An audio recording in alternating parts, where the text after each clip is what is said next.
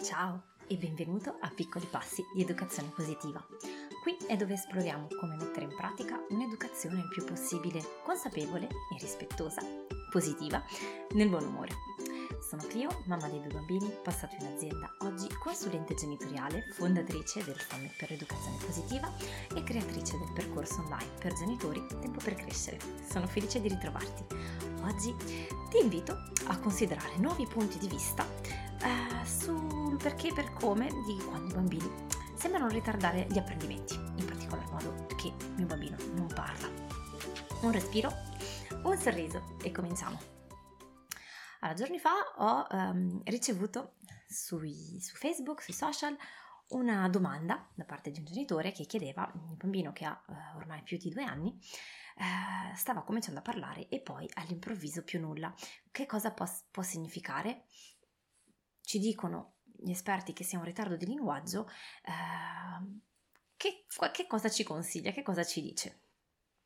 Ora vorrei che immaginassi per un attimo l'apprendimento del tuo bambino, che sia imparare a camminare, a parlare, a scrivere, a regolare le tue emozioni, le sue emozioni um, e così via, come un percorso.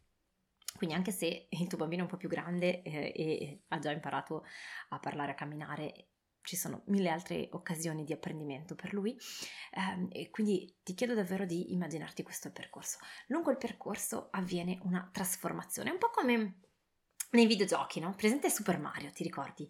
In cui eh, devi affrontare sfide, prendere le monetine, i funghetti, eccetera. Sì, si vede che non ero una grande esperta di Super Mario nei videogiochi, ma comunque eh, ti fanno guadagnare i punti che eh, poi permettono al personaggino di diventare più grandi e più forti e che quindi preparano a passare al livello successivo. Anche il ricominciare da capo, il livello, non è uguale a tornare indietro perché è grazie alla ripetizione del percorso che il giocatore impara le capacità e le strategie che gli sono necessarie per poter superare il livello. E quante volte nel nostro linguaggio comune diciamo che i bambini eh, sono regrediti, che sono tornati indietro, quando in realtà quello che sembra un passo indietro è necessario per poter andare avanti. L'apprendimento è un percorso, ok, l'abbiamo visto che però non è una linea retta è un labirinto, un fatto di curve, di zigzag, di pause, di tornare un pezzetto indietro per fare quel salto in avanti. Eh, la prima domanda eh, di questo genitore è volta a fare chiarezza, a cercare di trovare una spiegazione a questa apparente interruzione nel processo che noi immaginiamo lineare, però che lineare, lo abbiamo visto, non è praticamente mai. Cosa può succedere che metta una pausa su questo percorso? Pensiamo a un bimbo o una bimba che iniziano a parlare. Iniziano dai suoni, dalle sillabe, poi passano alle singole parole, magari un po' storpiate, poi si passa alle frasi semplici e via via iniziano a esprimersi in modo più ricco e complesso. E questo non è un percorso che riguarda solo la capacità di emettere suoni, no? Ma è anche quello di pensare, di tenere a mente dei concetti astratti, di collegare immagini mentali alle parole, ai suoni, per poi riuscire a riprodurli. Eh, non so se hai mai provato a imparare una lingua straniera, no? Prova a ricordarti come facevi. Probabilmente all'inizio i suoni che sentivi non avevano alcun senso.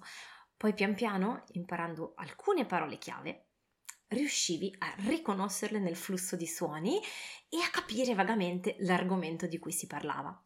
Poi sei riuscita a capire l'intera frase, anche se magari qualche parola qua e là si perde, e contemporaneamente a iniziare a riprodurre alcune parole. E c'è un gap, no? Tra il livello di comprensione e quello di produzione della lingua.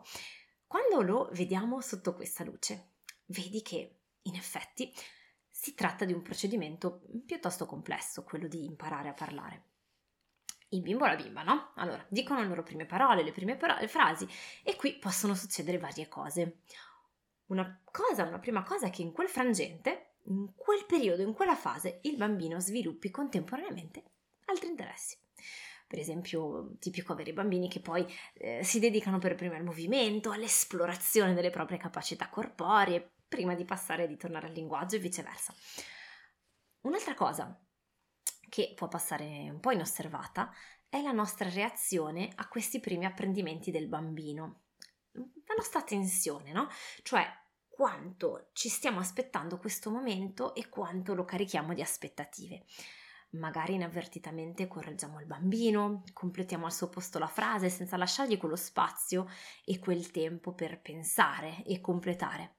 Eh, dimentichiamo, no? Ci dimentichiamo che i tempi del bambino non sono i nostri tempi da adulto, che il fatto che impieghi qualche minuto per ritrovare la parola che vuol dire è assolutamente parte del processo.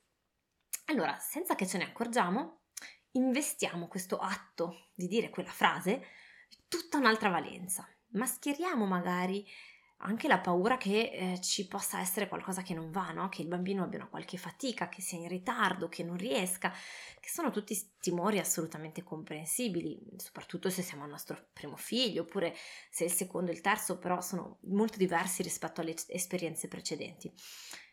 Questo vale davvero per tutti gli apprendimenti. Quando c'è questa attenzione, questa attenzione sul risultato, anche se non vogliamo, eh, non è la nostra intenzione assolutamente, però il bambino avverte questa tensione, avverte che c'è qualcosa sotto il semplice fatto di dire una parola, che da un lato ha come una sorta di potere magico no? nei confronti dei suoi genitori e dall'altro l'importanza che può percepire, no? che può sentir dare da parte del genitore gli può fare anche un po' paura.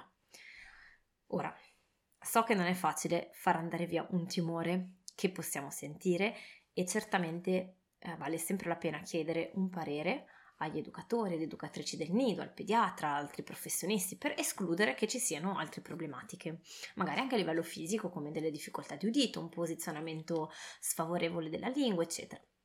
Messi da parte questi dubbi, per i quali eventualmente trovare dovuto supporto, l'accompagnamento, il più grande aiuto che possiamo dare ai nostri bambini è coltivare la fiducia nei loro tempi. Sentire, no? Allenarsi proprio a credere nelle risorse che il bambino ha, che Madre Natura ci ha dato, di arrivare a seguire le tappe del percorso con un ritmo e delle tempistiche che sono giuste per lui o per lei. Come possiamo fare questo in modo concreto? Ci sono diverse cose che possiamo fare noi genitori e dedicheremo una serie di incontri di approfondimento eh, proprio sul tema, quindi poi vi darò al più presto le, le informazioni, ci stiamo lavorando in questo momento, eh, però intanto la primissima cosa che possiamo allenarci a fare è fare delle pause, lasciare al bambino o alla bambina proprio il tempo di risponderci e di completare le frasi con le sue parole, anziché essere noi a, a, a fornire, no? a, a, chiudere la frase, a, dargli da, a, non lasciare questo spazio. Quindi coinvolgere il bambino o la bambina sempre nel dialogo. E quando non capiamo, a volte succede no? che non capiamo quello che ci vuole comunicare, possiamo provare a richiederlo, a, a, guard- a non dire proprio non ho capito amore, cosa vorresti dirmi? Fare una pausa. Vorresti dell'acqua? Volevi dirmi mi daresti dell'acqua per favore? Scandendo bene le sillabe, parlando lentamente. Ecco, io ho parlato un po' di corsa, ma eh, dicendo magari, facendo magari seguire le parole dai gesti e mantenendo il contatto dello sguardo e oppure della mano con il bambino.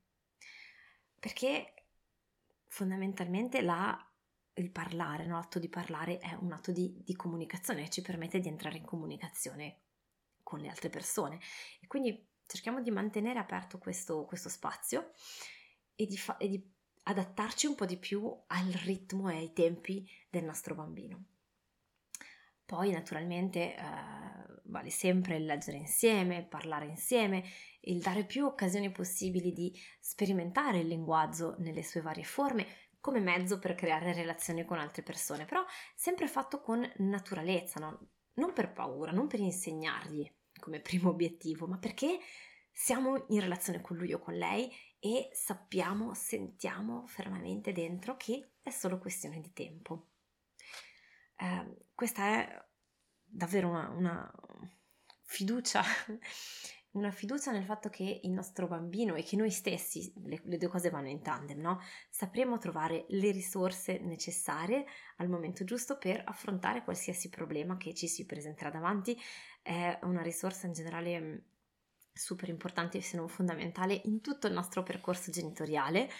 um, ed è a volte difficile perché, um, perché eh, siamo intanto perché abbiamo sempre questi ritmi un po', un po veloci nelle nostre giornate e, e, siamo anche un po' abituati ad ottenere subito eh, la risposta, a ottenere subito quello che cerchiamo. E quindi il fatto di avere questi tempi di attesa e questi tempi di lentezza, diciamo, non è sempre automatico, però immaginate proprio la, la fiducia che possiamo avere nel sapere che, ehm, che, dopo l'estate ci sarà l'autunno e che dopo l'autunno ci sarà l'inverno, no? non è che dubitiamo del fatto che a un certo punto le foglie non perderanno, che scusate, a un certo punto gli alberi non perderanno le foglie eh, o che dopo l'inverno rifioriranno, no?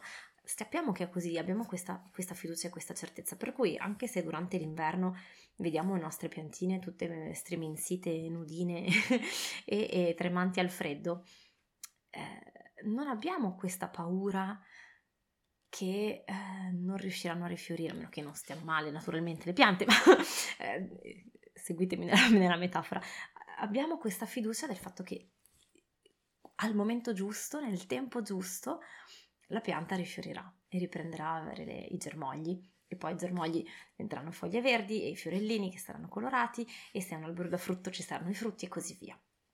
Ecco, parlo di quel tipo di fiducia lì um, nel fatto che il bambino farà il suo percorso con i suoi tempi, che è specifico perché è importante, non è una fiducia per la quale diventa negligenza, no? Quindi non, non, sto attento, non guardo perché tanto lo so che prima o poi impara, quindi fa niente. No, è comunque attenzione a prendermi cura, così come mi prendo cura del mio alberello in giardino per evitare che geli se, se è prevista la gelata e che muoia di freddo, piuttosto che eh, lo metto nella posizione giusta per dargli le condizioni che fanno sì che, che l'albero possa fiorire al meglio, no? È un po' la stessa idea. Sono attento e osservo in modo da poter intervenire se c'è bisogno e da notare per tempo eventuali segnali, ma sempre partendo dal presupposto che ho piena fiducia nel fatto che le cose prenderanno il loro corso al momento giusto, nei tempi giusti. Vi darò più informazioni per chi è interessato a questi workshop che organizziamo su come in, insegnare ai bambini a comunicare efficacemente o come comunicare noi efficacemente con loro ehm, prossimamente su questi schermi tanti appuntamenti, poi a marzo avremo anche la nostra sfida dedicata ai capricci, quindi um, sono molto entusiasta. Grazie, non esitate a lasciare un commento um, o a mandarmi una mail per qualsiasi domanda, per raccontarmi le vostre situazioni e ci rivediamo la prossima settimana. Grazie.